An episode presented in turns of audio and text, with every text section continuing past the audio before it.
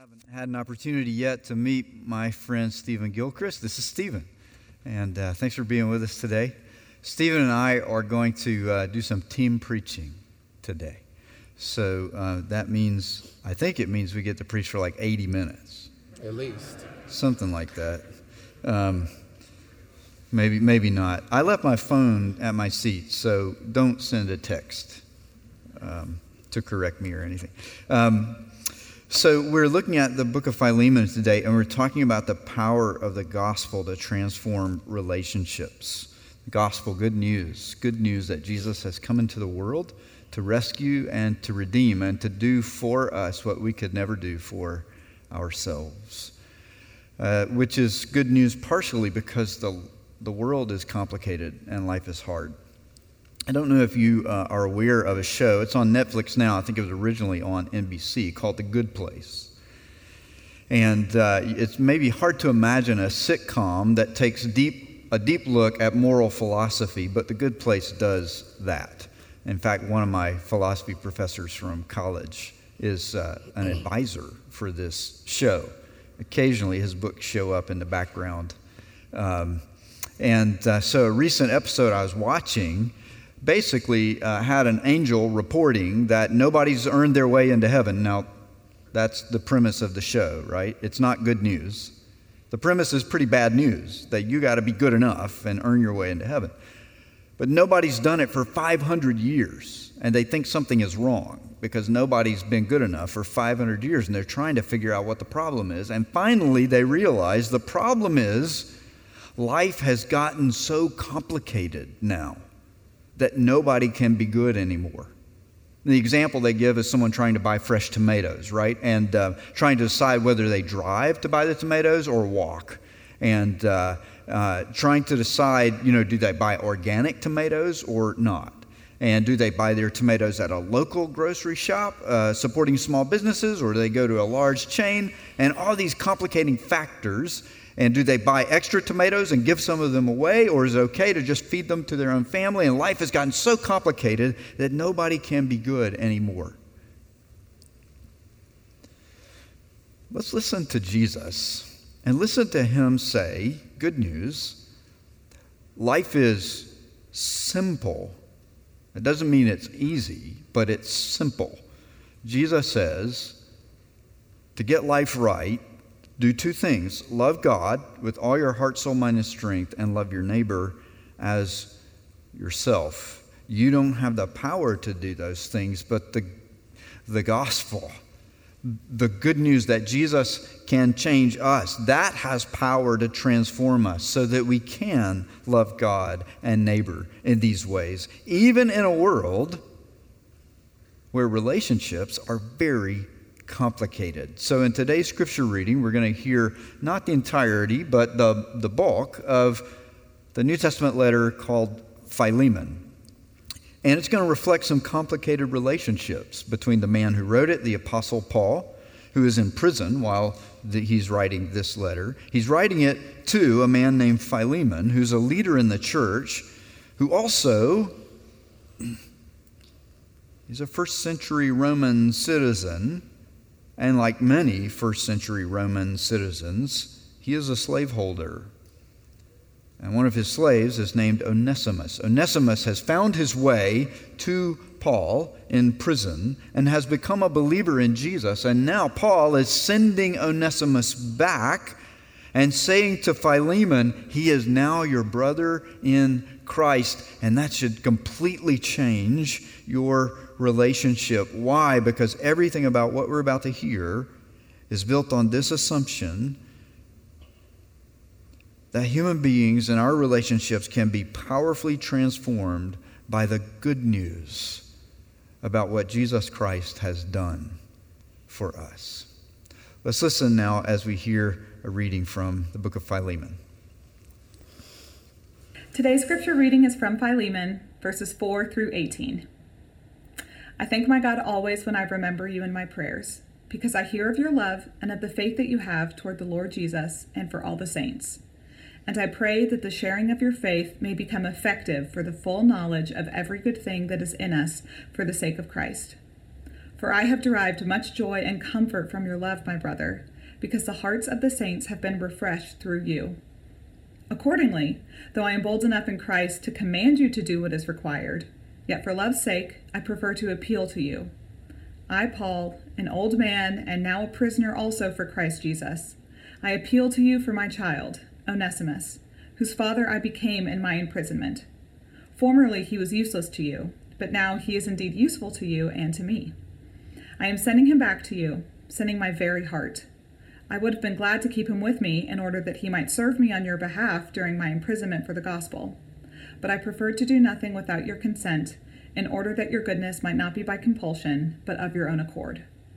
For this perhaps is why he was parted from you for a while, that you might have him back forever, no longer as a slave, but more than a slave, as a beloved brother, especially to me, but how much more to you, both in the flesh and in the Lord. So if you consider me your partner, receive him as you would receive me. If he has wronged you at all or owes you anything, charge that to my account. This is the word of the Lord. Thanks be to God. If you would bow with me as we pray. God, as we gather here, you have invited us to be hearers and doers of your word. I pray that we would be obedient. I pray, God, that you would fill us with your spirit even now, giving us ears to hear and eyes to see your truth. And do it in such a way that Jesus is made glorious. And all the saints who agree that with that prayer said, Amen. Amen. Y'all gonna speak, a, speak up a little bit. Um, I might be Presbyterian, but I'm a black Presbyterian. Amen. so I want to tell you a story about a brother named Onesimus. I'm not talking about the Onesimus we just heard about. I'm talking about a different brother named Onesimus. Go back with me to the 1700s. Puritanism was high. Those, those were the the theological giants, if you will. There's one man, Cotton Mather. Is that the? Let's go with it. Yeah. Okay. Cotton Mather. I, I, said his last name a little differently. But he, he's an up and coming theologian, going through seminary, coming out, and he writes a book in 1706. And this book back then was a bestseller. That book brought so much fame and glory to the North Church that was in Boston that his congregation said, Hey, we're going to actually bless our pastor for writing such a great book and it being so faithful that they decided to give him a gift. Now, that seems normal, right? If, if Jimmy were to write a book and it, it, it went well, and you decide to give him a gift. But this is a different kind of gift. This gift was a man. So, what they did is the congregation took about 40 or 50 pounds at that time, made some contacts with some people in the West Indies. And they said, for this faithful service in this book, we're going to gift our pastor a man. So they bought that man, they shipped that man, and brought him to Boston. Now, I don't know how you guys feel about Puritans. I feel a certain way about them knowing some of the history because I am a historian, um, which hurts at times, as it also enlightens. But in this case, Cotton didn't do what you might think he did. He didn't say, hey, hey, brothers, hey, sisters, thank you for trying to, you know, bless me, but this is out of line. Actually, what he did was he welcomed this newly shipped man, renamed him Onesimus because he wanted him to be useful. And then he changed his ethnicity to one that would be favorable for him and for the congregation. This is 1706. Many of us still read the Puritans to this day. I'm not saying you shouldn't, I'm just telling you all that glitters ain't gold. Hmm. Now, why, why do I tell this story? Is it because Cotton is a man who we think intended to live out the, the two greatest things that Jimmy read off? For us to love God and to love neighbor? Did he fail in doing that? Is it possible that he, he just really loved God with his whole heart, soul, and mind, that he felt the best thing to do was to welcome a man that was basically property as the pastor of a church. Did he love God with his whole heart, soul, mind, and strength, Jimmy? Fair question. On, on one uh, hand, it seems like he's a man who knows the scriptures well. He knows them well enough to know that um, there's a slave in Scripture named Onesimus. And he knows the Scriptures so well that he wants, seems to want, some aspects of, of the Bible to show up in daily life. So he's thinking about this new relationship with this man who has been gifted to him by the congregation in light of the Scriptures. So there's some desire but has he really loved God with his whole mind? If, if he's able to hold together this deep love of the Word and a lack of love for this enslaved man whom he renomes Onesimus. Uh, leads us to the next question did, did he really love his neighbor as himself? I have to say, I think the answer is no.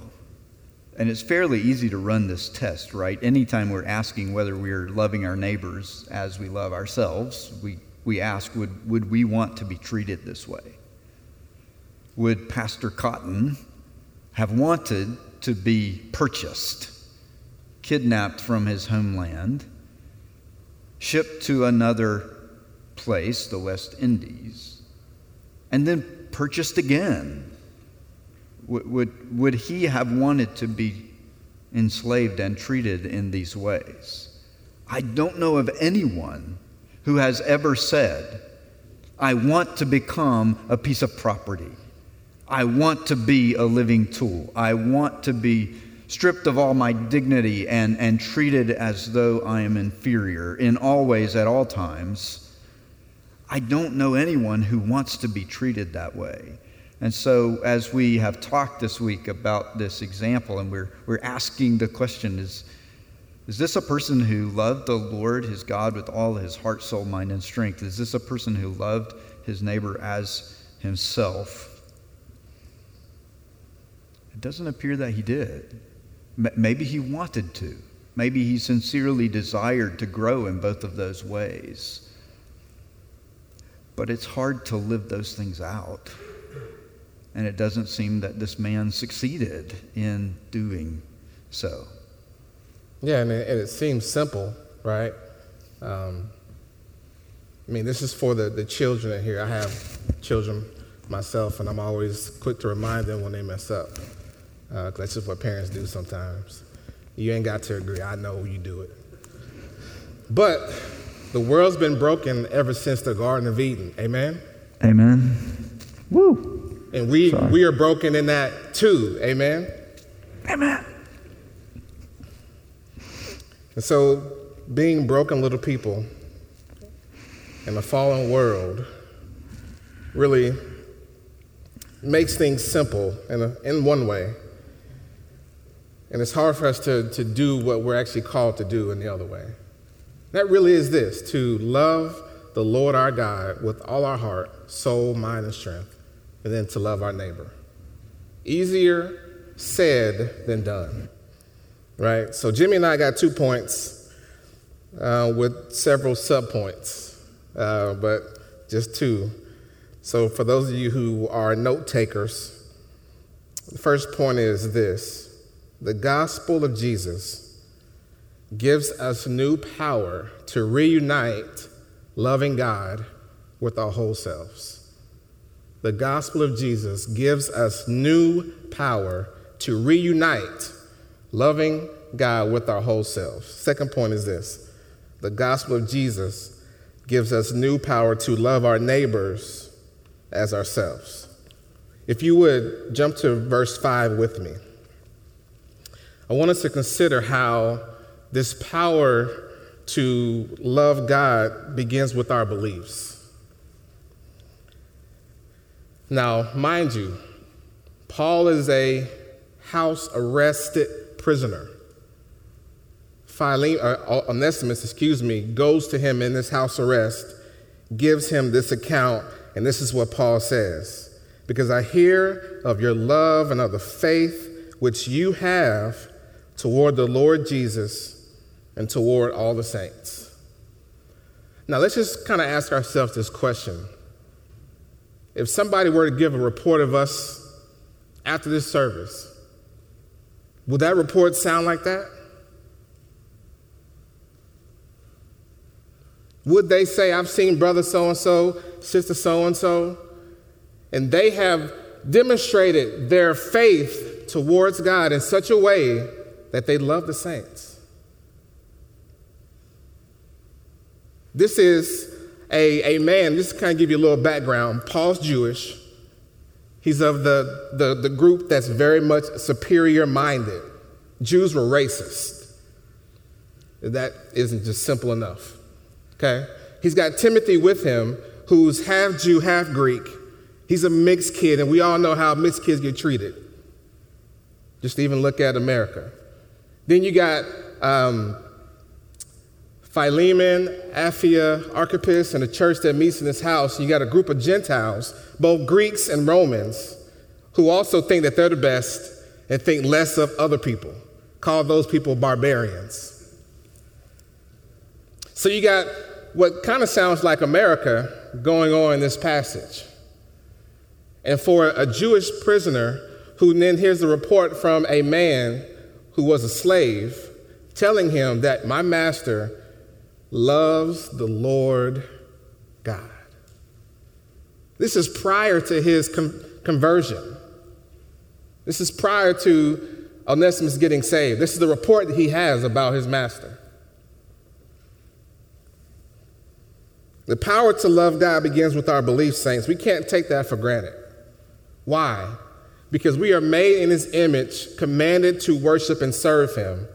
And if we just try to do that on cruise control, try to just think, because I'm a good person, I'm just going to wake up and I'm going to just exude the Holy Spirit, help you. That's not how it goes we have to consider that our faith is always on display. Someone's always going to notice our faith or lack thereof. And for those of us who have kids, our kids always see that before anybody else does. So, just a little helpful reminder for you.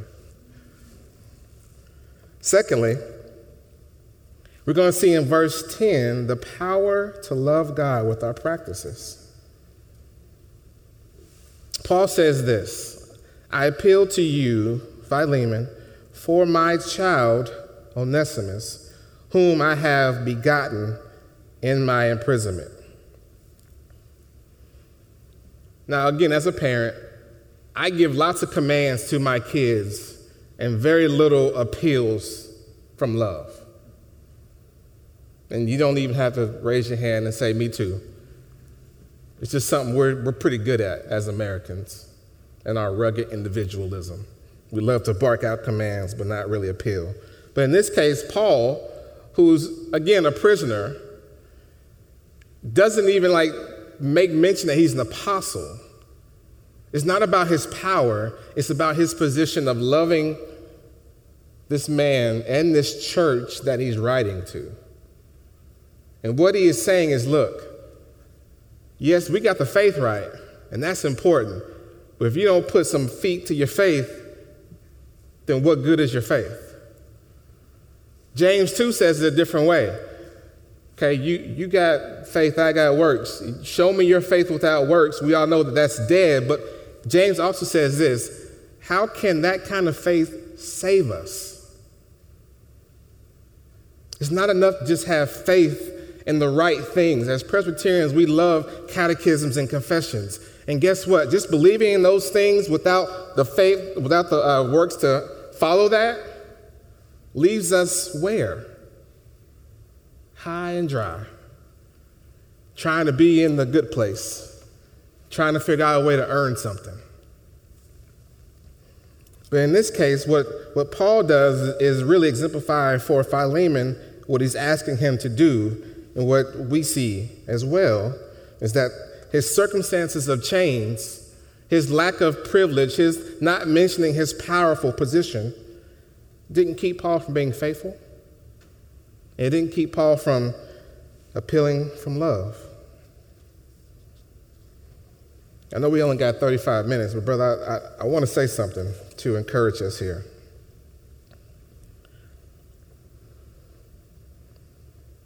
We can't expect the world to know who Jesus is until we actually believe who Jesus is to the world. What I mean by that is this we can't just say, oh, I'm a Christian, I'm better than you. I'm of the chosen people, I'm elect, and list out all these great things that are biblical, and then just sort of expect the lost to come to us because we got the right answer. We got the right Savior, the right God, the right Lord, one faith, one baptism, all that. No, we have to leave our, our places of comfort, our places of power, and go to the lost. Love on folks who look and don't look like us, live and don't live where we live, and just don't do everything that we think is a Christian way, because it really is not a confirmed Christian way. Hate to bust bubbles there. Lastly, we have the power to love God with our affections. We started with beliefs, we went to the practice, and now we're going to the affections. We're talking about our, our whole selves here. And here we're going to be in verse 17. Paul says this If then you regard me a partner, accept him as you would me. What is Paul saying there? Paul is saying, Look, as the apostle who actually brought the gospel to Colossae, where the church is that meets in your house, never mind that. I'm not standing on that. I'm appealing to you out of love, not as the apostle who can command you. And I'm saying this if you regard me as an apostle, if you regard me as your brother in Christ, and I'm telling you that this, this man who once was a slave is now my child in the faith, receive him. In a way, Paul's being this Christian liaison.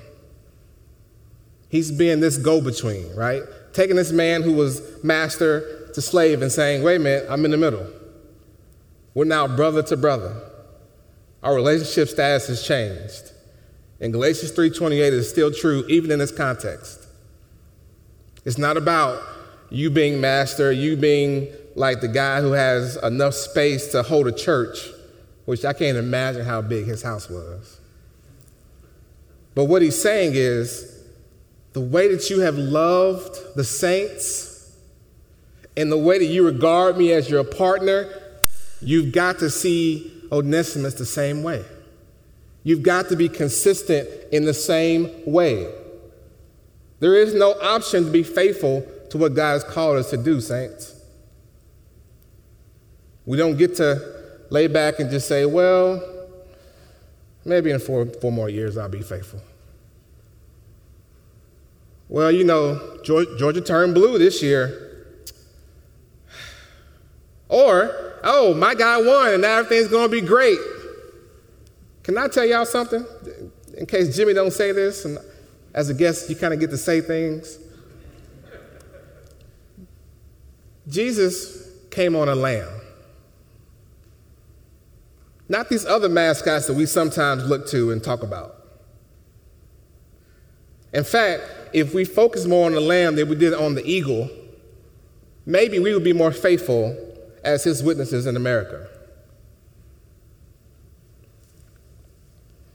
And then, lastly, this you consider Paul is, is really preaching peacemaking. He's actually telling a man who actually believes the gospel that when you believe the gospel here and someone over here gets saved, you love and you treat this brother the same way you would over here.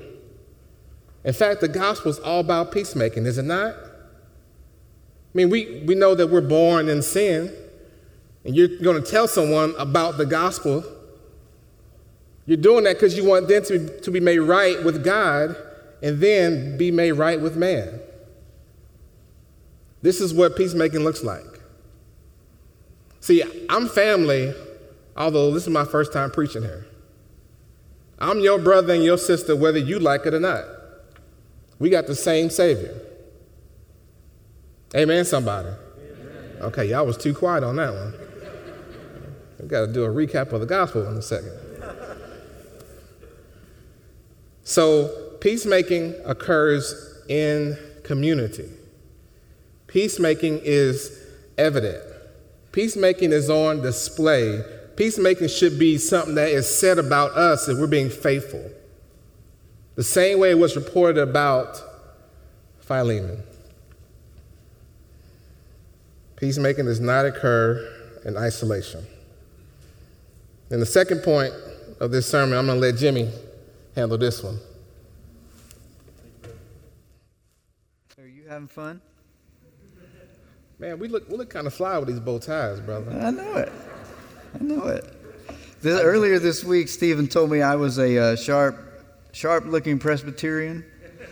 So I figured I better lean into that a little bit today. Amen. I think this is the first time I've shown up to preach in a suit after being here five and a half years. Um, yeah. So, you know, Stephen's having a good effect on me and on my life. So, and um, you look good in that bow tie, I got to well, thank say. you. I appreciate that. So, Stephen's been telling us, um, you know, here, here's what starts to happen when, when a group of people, a community, formed around Jesus, when we begin to love the Lord our God with, with our whole self, all of our heart, soul, mind, and strength, that's going to show up in a lot of different ways. It's going to show up in what we believe, our faith, and how we live that out. It's going to show up in our practices, our conviction that words alone aren't enough. We want to love the Lord with all that we do, and our affections. Who do we love? Who do we love, and how do we love them? Do we, do we love some people who are our brothers and sisters in Christ at one level, and then others we're skeptical and suspicious? And, and you get this letter that's saying, Hey, Brother Philemon, you are known for living out your faith in God by loving these people, and now you need to love this brother in the same way. Why? Because of this wholehearted love you have for God.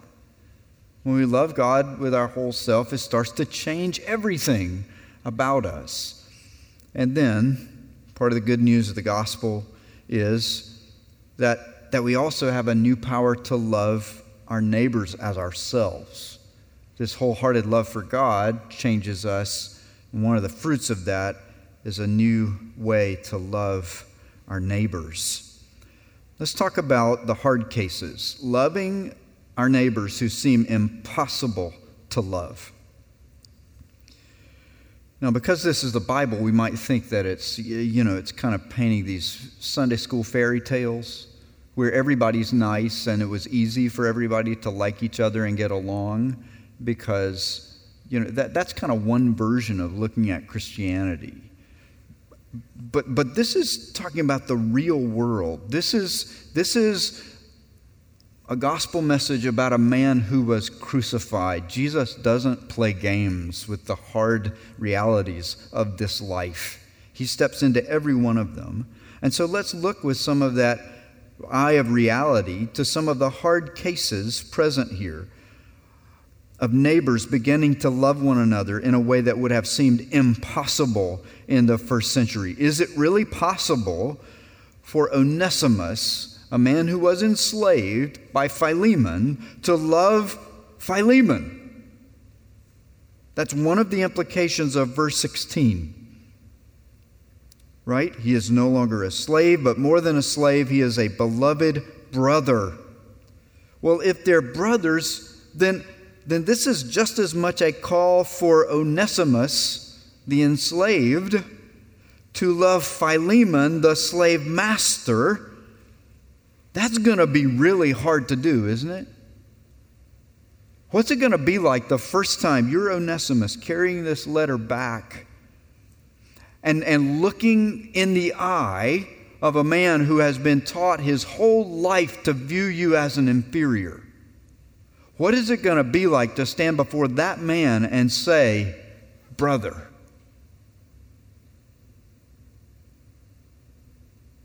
All, all of your, the history of, throughout the history of your relationship, he has viewed you as nothing more than a living tool. And the laws of his culture have told him he could treat you any way he pleases. And knowing that that's the history and background that shaped your relationship, would it be hard to look that man in the eye and say, I am honored to call you my brother because we share faith in Jesus? I believe it would be incredibly difficult to do that. I've never been enslaved. I don't know this from experience. But I believe it would be next to impossible to consider loving someone in those circumstances. And yet, everything about this little letter, 25 short verses as it is, and I'm kind of partial to short things, even though it's short, it's packed with this powerful assumption that there's something Jesus has done that can make that can make it possible to love even in relationships where that love seems impossible. I think, I think here's another hard case assumed in this letter. Is it going to be possible for Philemon to love Onesimus? for Philemon, who has been the slaveholder, to really love Onesimus as a brother. Is that going to really be possible? Well, as Stephen mentioned earlier, that uh, there was a whole lot of racism going on in the ancient world. So many Jewish people thought they were superior to the Gentiles around them. And of course, the Greeks and Romans thought they were superior to everybody else. Everybody else were the barbarians who couldn't speak real language like we do. And so the word barbarian comes from Greek people making fun, uh, Greek speakers making fun of non Greek speakers. They're the people who go blah, blah, blah, blah, blah. The blah, blah Aryans. That's where we get that word from. Is it going to be possible for, for Philemon, who has always viewed himself culturally as vastly superior to a slave to now say, I'm going to stop viewing this man as a slave, no longer as a slave, but more than a slave, as a beloved brother. When you're told your whole life that you're superior to other people, you kind of get used to it. You kind of start to enjoy it. And if suddenly that sense of privilege is taken away, and now instead of viewing one another this way, the gospel is leveling our relationship and saying not only brothers, equals, but beloved brother. I think it's going to be hard for Philemon to do this. It's going to seem nearly impossible.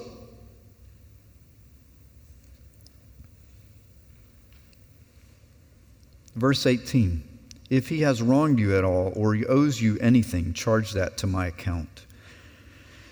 Many people have assumed in the interpretation of this letter, it never says so, that uh, Onesimus must have stolen something from Philemon so that he owes him money. Uh, that's one possibility.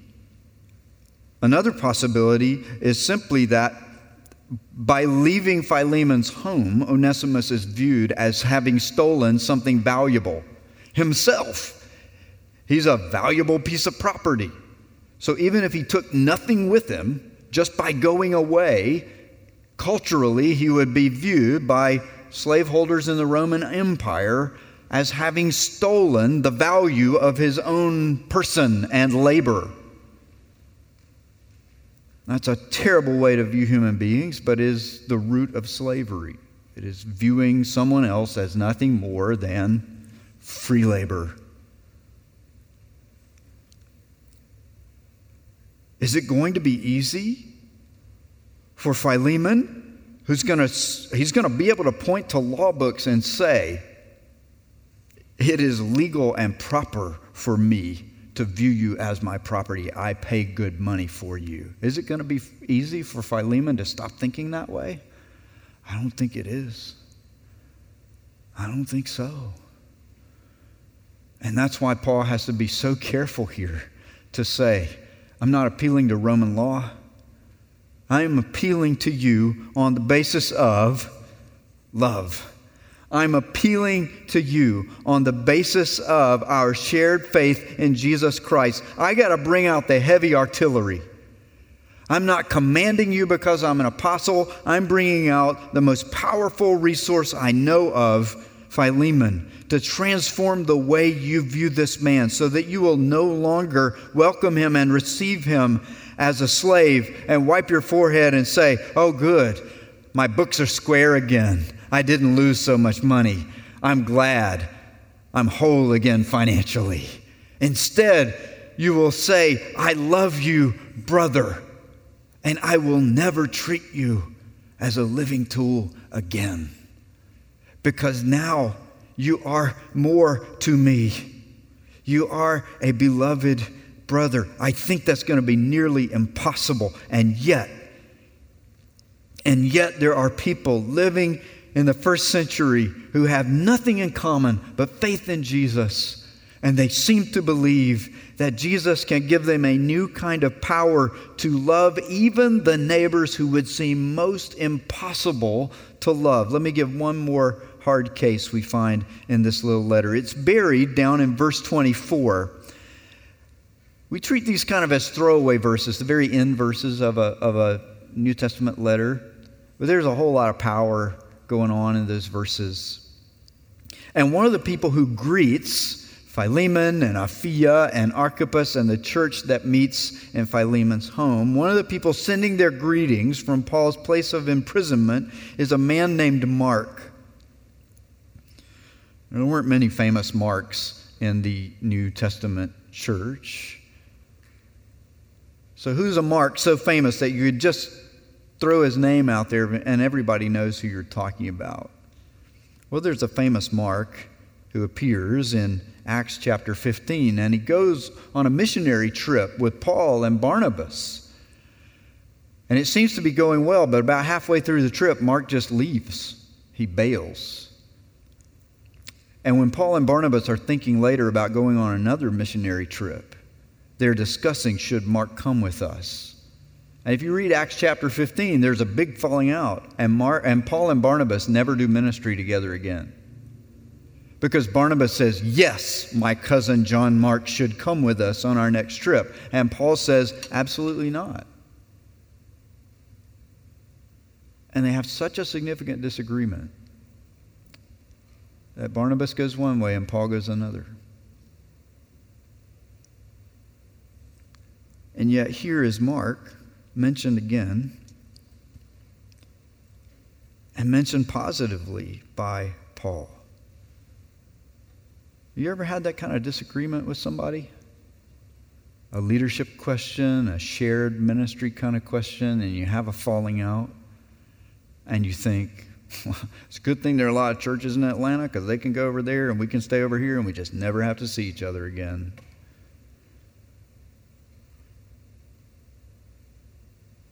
The gospel can heal those broken relationships. It has the power.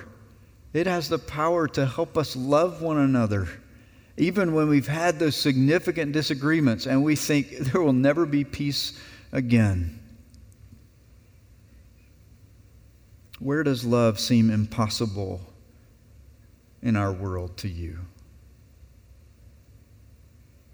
Where are the dynamics that seem that, that gap is so big it could never be closed.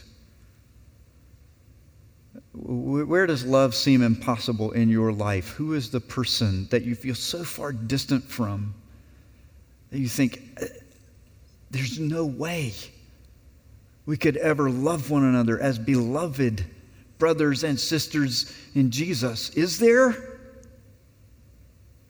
Where do the gaps seem biggest? That's exactly where the power of the gospel can go. And it can break down those barriers, it can close those gaps, and it can heal the division. And it isn't easy, it's hard. It's hard work, it's expensive work.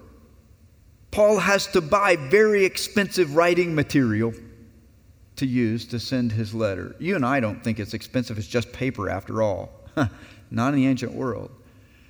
And he probably has to send out to the marketplace for a secretary to write down what he's saying out loud.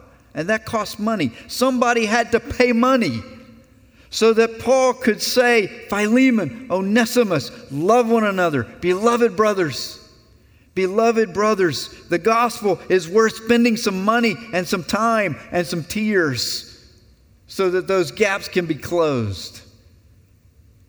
And it's not the letter writer that has the power. It's not the words on the page that have the power. It's this good news about what Jesus has done because Jesus has solved the hardest case of all, the hardest case, the hardest people to love are the strangers who have no interest in knowing who you are.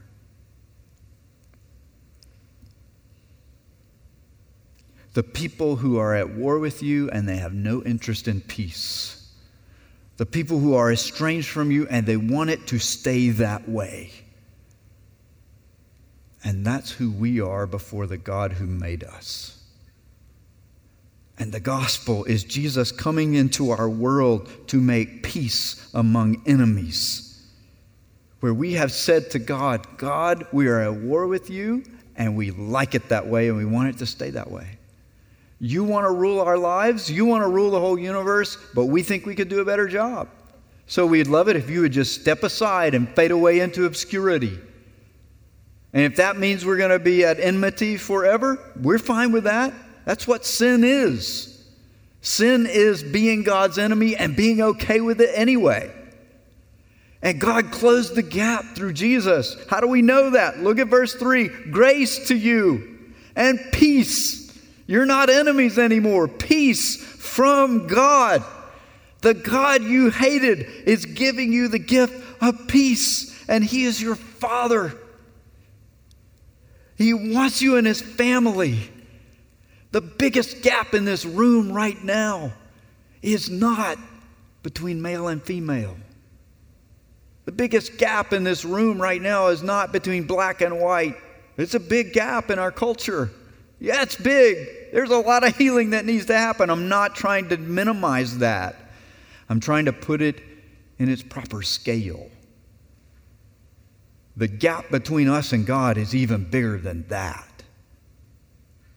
The gap between us and God is even bigger than the gap between people who liked hearing this morning Zoom seminar and those who hated it. And if you weren't a part of that, if you go back and view it, you'll know why I'm saying that the words that were spoken during that hour, the things we addressed, have the potential to just send us to our corners. And they seem like they're so big that nothing could heal those tensions and that kind of conflict and friction. But I'm, here's the good news of the gospel the gap between us and God was even bigger than that, and Jesus closed it. That's why we believe that He can close all the gaps. And he can cause people who viewed one another as, as simply living tools and owners to now start viewing one another as beloved brothers because of Jesus. He can close the gap. Can I, can I quote, quote you, Stephen? Stephen was asked the question this morning during, during our seminar time hey, what's it like to be a black pastor in a majority white denomination? And he said, well, it's a lot like having a seat at the table but no voice. God can close the gap between those who have had voice and those who haven't. He can close the gap. Whatever the gap is, He can close it. We know because Jesus came to close the biggest gap of all the one between us and the God who made us. The biggest gap is always the gap between us and God. And the gospel closes that gap, and that's where the power for loving our neighbor comes from. We see the price God was willing to pay to bridge the distance between us and Himself. And it makes us ready to bear a lot of cost to close the distance between us and our neighbors, our Christian neighbors, brothers and sisters in Christ and our neighbors who are not Christians, who remain our neighbors. That gap can be closed because of what Christ has done. So, one of the things we heard this morning um, in our Zoom seminar time was uh, hey, how, how, do, how do we stay engaged in all this work, even though it's so hard and complicated? What can we actually do? Hmm. I've been getting that question a lot over the past couple of weeks. Jimmy, thanks for the great teaching. Thanks, Stephen. Thank Luke. Thank Thurman for all the great teaching. But what do we do? What do we do? And I want to tell you, we're heading there, okay? Stay tuned to our seminars and our sermons in weeks to come. We're, we're going there. What do we do with that question? Stephen, tell us about that question. oh, that's a, that's a good question. It's a dangerous question. Um, I'm going to answer it by um, reciting this song that I learned in the black church. Jesus went to Calvary to save a wretch like you and me. That's love. They hung him high, they stretched him wide. He hung his head for you and me. He died. That's love. But that's not how the story ends because in three days, he rose again. That's love. Now, what does that have to do with what are we supposed to do next? Well, if you come to it, the end of yourself because you don't have the answer, you're actually in the best place you can be. Because this is why we need the Trinity. This is why we have community. This is why we have the Holy Spirit. We've got to learn what it means to walk in the Spirit as a body, not solo Christianity. That's never really gotten us anywhere but in trouble. So we can start there to walk together in the Spirit, to submit to the Spirit, to trust the Spirit to point us to Christ, to make much of Him and not of ourselves, not of our, our little small kingdoms, our you know, great reasons to pat ourselves on the back. If we can start there and keep moving there, we can actually move towards an answer. So In the coming weeks, we, we do want to help by providing answers to that question, some practical steps we can take. But right now, we need to say any way we answer that question, what can we do? It has to boil down to that's love love for God yeah. and love for neighbor. We don't want to try to be wiser than Jesus. If you're wondering what to do, Jesus says, Love God with your whole heart, soul, mind, and strength, and love your neighbor as yourself. Jesus, where in the world would I find power to do that? And the answer is look what I did to close the gap between you and the Father. And the joy that comes from that that will make you want to taste that as much as you can and share it with others. That is where you will find the power to love God and to love your neighbor as yourself. Let's pray together. Lord Jesus, thank you for the joy of this day. Thank you for the challenges of this day. Uh, if we were writing the Bible, we would probably not include a book that dealt with the issue of slavery. We would probably not acknowledge the fact that you called to yourself a man who was a slaveholder in the first century, a man named Philemon. We kind of like to sweep that under the rug. We, we would like to avoid some of the hard questions and hard issues. But Jesus, you came to endure the cross. You did not run away from hardship, from challenge, from discomfort, even from brutality. And you did that out of love to reconcile and redeem and to destroy everything evil that divides us from your Father and that divides us from one another. And so we thank you that the, the deeper we dive into the hard things of Scripture and of life and of loving relationships, the deeper we dive into the hard places, the closer we come to you and to your great love because you are the crucified and resurrected Savior. We rejoice and we pray and we celebrate you. In your name, amen.